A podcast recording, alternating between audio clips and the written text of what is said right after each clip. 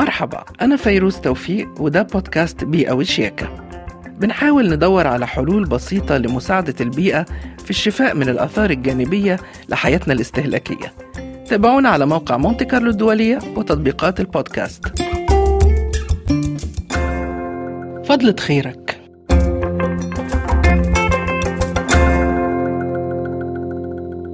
بحسب منظمة الأغذية والزراعة الفاو حوالي مليار وستمائة مليون طن من الأغذية تهدر. منها مليار وثلاثمائة مليون طن صالحة للأكل. يمكن أن تسد جوع مليار وستة وعشرين مليون جائع. أرقام مخيفة خصوصا عندما نعلم أن لنا يد في كل هذا الإهدار.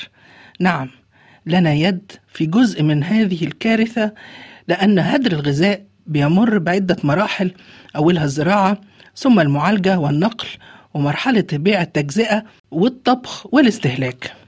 مساهمتنا في إنقاذ هذه الأرقام أبسط من البساطة نفسها.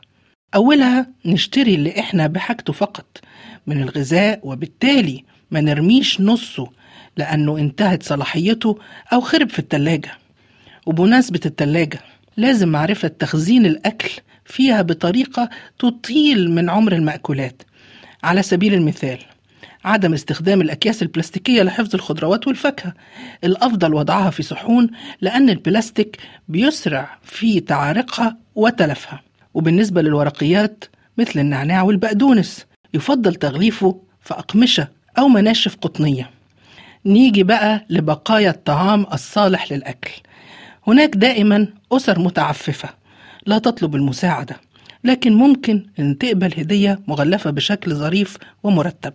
أيضا كان في تجارب في البرازيل وبلدان أخرى في بعض الأحياء السكان تشاركوا في وضع ثلاجة في مدخل بناية يوضع فيها أكل مكتوب عليه تاريخ الطبخ والثلاجة أي شخص محتاج يمكن أن يأخذ حاجته من الأكل. فكرة جميلة وإنسانية.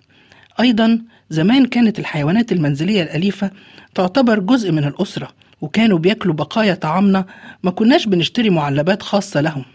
أما بالنسبة لبقايا الأكل المهدر في مرحلة الطبخ أو بعد أكل الفاكهة دول ليهم تصرف آخر.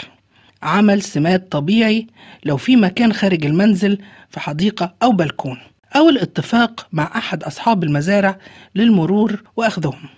حل آخر لهذه البقايا مثل قشر الموز جيد لتلميع وتغذية أوراق الزرع الداخلي. قشر البرتقال والليمون غني بالفيتامين سي ويمكن غليه وشربه لأنه كمان بيساعد على الهضم وإنقاص الوزن. وبقايا الخبز يمكن أن تقطع وتترك للعصافير اللي بتصحيكم كل يوم. ولو ما فيش عصافير أنتم تجذبوهم ببقايا الخبز ويبقى عندكم جيران حلوين في البلكون أو الشباك.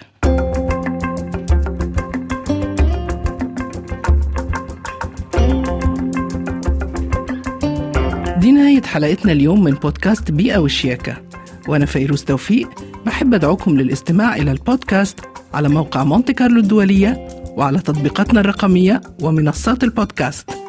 إلى اللقاء في حلقة جديدة من بيئة والشياكة